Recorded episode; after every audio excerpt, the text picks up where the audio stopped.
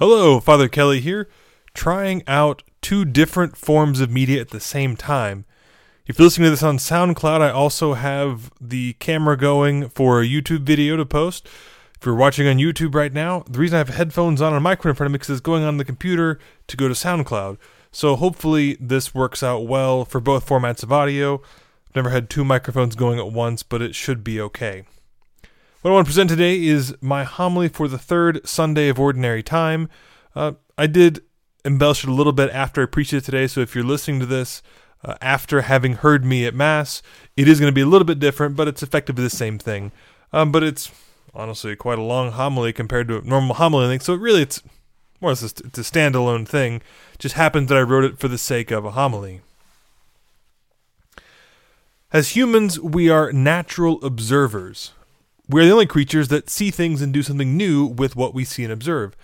An animal may notice that there are you know, sticks and logs laying around, and a beaver may build a, a den or a bird build a nest out of those, but only human being see only our human mind sees the same sticks and logs and responds by inventing saws and hammers and nails to build a proper freestanding structure out of it. We love to make connections to see what is possible and to come to new understanding of ideas. Sometimes we're very clever, but sometimes we're just plain wrong. Just how far wrong we are, we were at times, may seem silly today. Ancient philosophers noticed that there always seemed to be frogs on the banks of rivers and streams, and that a rotting animal will soon have flies all around it and in it. Doing a bit of thinking, which we like so much to do, it was soon obvious that, of course, the mud of a riverbank spontaneously produces frogs. You've got some mud, you're going to get some frogs. It was called spontaneous generation. Likewise, if a cow dies, you better believe that in a few weeks there's going to be flies all around that cow. Obviously, the flies were inside the whole time, just waiting for the chance to come out. No. We know, of course, that that is not true. Frogs come from frog eggs laid already by already existing frogs, and flies come from other flies. We know, we know that things do not simply materialize out of nowhere.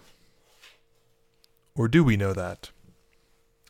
In the first reading, the prophet Jonah has been sent to the Ninevites to proclaim to them the time of repentance and returning to the Lord.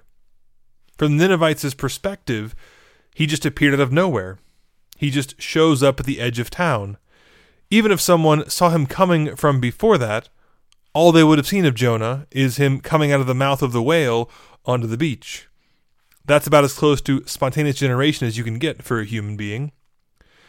But the Ninevites, while they do convert from their sinful ways, and of course, good for them, they don't seem at all interested in where Jonah has come from, or who he really is, or why he is walking through their town calling for repentance. No one asks him to ask the Lord to send more prophets to keep them on the right track. They don't look to the future of maintaining their conversion. Now, Nineveh is a real place. On a map, you find it called Mosul today. But what you won't find is a history of faithfulness to God in the way that we see in the book of Jonah. Jesus never commends the Ninevites for their faith. They had a good run, but it didn't last. They were content to listen to Jonah, but didn't think beyond him. And I think we do that sometimes, actually often, in the church. Do what? We receive good people from God, and we're glad they came, but we leave it at that. Maybe it is some awesome nuns that we have met, or remember from our childhood. Maybe a great priest or a holy married couple that inspired us to be better in our own relationships. We're grateful for them, but then we treat them as something that just materializes out of nowhere. It's good for a while and then is gone. And we just sort of shrug and go, well, that was nice. Hope it happens again someday. This is my observation that without realizing it, we think of priests and religious especially as just you know, materializing out of the ether of the church. We think the way people used to think about fries, frogs, and flies, that they just sort of show up. You know, if you have a parish, the church will just spontaneously provide a priest. If we have a hospital or an orphanage to run, nuns will just descend from a cloud and teach the children how to pray. All the time I hear people talk about how, how, the great priests they used to know, or how awesome it was to have nuns or sisters around the parish and school. But what never gets said after that is so let's become the place that where those awesome priests and nuns come from. No one ever seems to ask, what can I do to help foster vocations for the good of the church? How can I foster vocations? We just don't think of it. We take for granted what we receive, but don't think of how to turn that gift to others. Now, please don't hear me as condemning. From the perspective of an average parishioner, a new pastor or priest does just sort of show up one day. For the people of Weatherford, you know, maybe I did just materialize out by Exit 82 and just come into town like Mary Poppins on her umbrella. When I first arrived in Weatherford, or in my mission parishes in Hinton, there was a nun who was there, and she came to the RE program every week. From my perspective, she was just there. I, I mean, I knew where she was from, kind of, but I only ever saw her just at the parish before I even got there. You know, or for another example, when Archbishop Coakley came to Oklahoma City, we knew he'd been Bishop of Salina before, but from a practical perspective, he just arrived. So the reality of it is that if we don't think, though, if we don't think about where vocations come from, if we don't think about what it takes for a community to be the kind of place that inspires young people to answer God's call, there won't be any more priests or religious or holy married people to look up to at all. If we just treat it as automatic, we, we, we forget that we have to foster that, it won't happen. They all have to come from somewhere, and we are as much, wherever we are, we are as much a somewhere as anywhere else.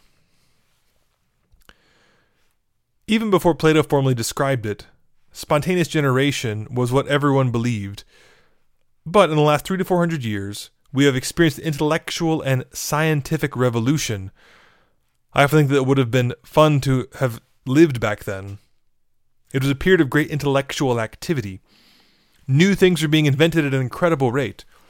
Even an average type person with a good idea could change the world. For example, in 1712, Thomas Newcomen, a blacksmith and Baptist preacher from Devon, England, invented the first modern steam engine, a machine that was to entirely revolutionize the world. Newcomen's steam engine gave us mechanical production on a massive scale, and people like Francisco Redi, Pierre Micheli, and Louis Pasteur performed experiments that established the basics of modern biology. We experienced a revolution in understanding of the natural world and what we could do with it we could put the natural process of water's conversion to steam to work. We knew now that frogs aren't not just spontaneously generated, spontaneously generated, but come from reproduction. I propose then an industrial and scientific revolution of thinking about vocations. I propose that we transform our understanding that we transform our understanding of what we need for the church to be flourishing and successful. I propose that we revolutionize the way we think about how the church gets the laborers that she needs. Regrettably, in this endeavor, though, I think it necessary to use the words of St. Paul. I tell you, brothers and sisters, the time is running out. We are already stretched incredibly thin when it comes to vocations. We cannot afford the status quo any longer. The religious sisters who used to be like literally everywhere are nearly all dead and gone. God rest them, but there are almost none to replace them. The priests we have, which are very few compared to the past, are overworked and stretched very thin across the state. For example, the very beloved and capable Father Philip Lewis, pastor in Elk City, died suddenly last week, and I have no idea how we're going to cover his parish and its missions. That one sister I knew of in Hinton, who was already very old, honestly, God bless her, this summer, she retired and went back to, with her community to Mexico. Even marriages are in decline. Many, if not most young people, just live together on and off with little thought of getting married, let alone pursuing the holy vocation of matrimony. Time is running out. Forty days more, and Nineveh will be destroyed. But it is not too late to repent of the preaching of Jonah. It is not too late to act as one's weeping, as not, one's not weeping, as not rejoicing, as not owning. That is, it is not too late to turn from being worldly to being spiritual. Because it is from a spiritual mindset that vocations come. It is from a spiritual mindset that the church flourishes. At the preaching of Jonah, the people of Nineveh were saved from destruction. So also can we be if we will turn to the Lord. It is not too late to use our intellect and our observation to revolutionize our understanding of vocations and turn the tide of decline. We can initiate this revolution if we will but use our natural ability to see opportunities and to figure out a way. Here are the facts and the realities on which we can found this revolution. Three things. One, all people, but young people especially, want something meaningful to give their lives to. Nothing could be more meaningful than to commit your life to Christ and the saving work of His gospel.